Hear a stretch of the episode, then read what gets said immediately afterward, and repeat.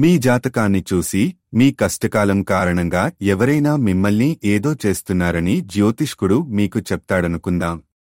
మీరు నమ్మడం లేదు. బదులుగా మీ స్నేహితుడిని దాని గురించి అడిగినప్పుడు అతను నాకు తెలిసిన వ్యక్తి కూడా ఇలా చేయడం ద్వారా వీధులపాలు చేరుకున్నాడని మీకు చెప్తే అప్పుడు కూడా నమ్మకండి.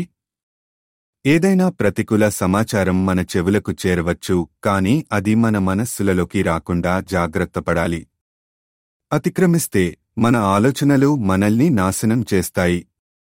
ప్రతికూల విషయాలకు ప్రాధాన్యత ఇవ్వవద్దు. Don't give importance to negative thing ఆలోచనల ప్రతిబింబం జీవితం.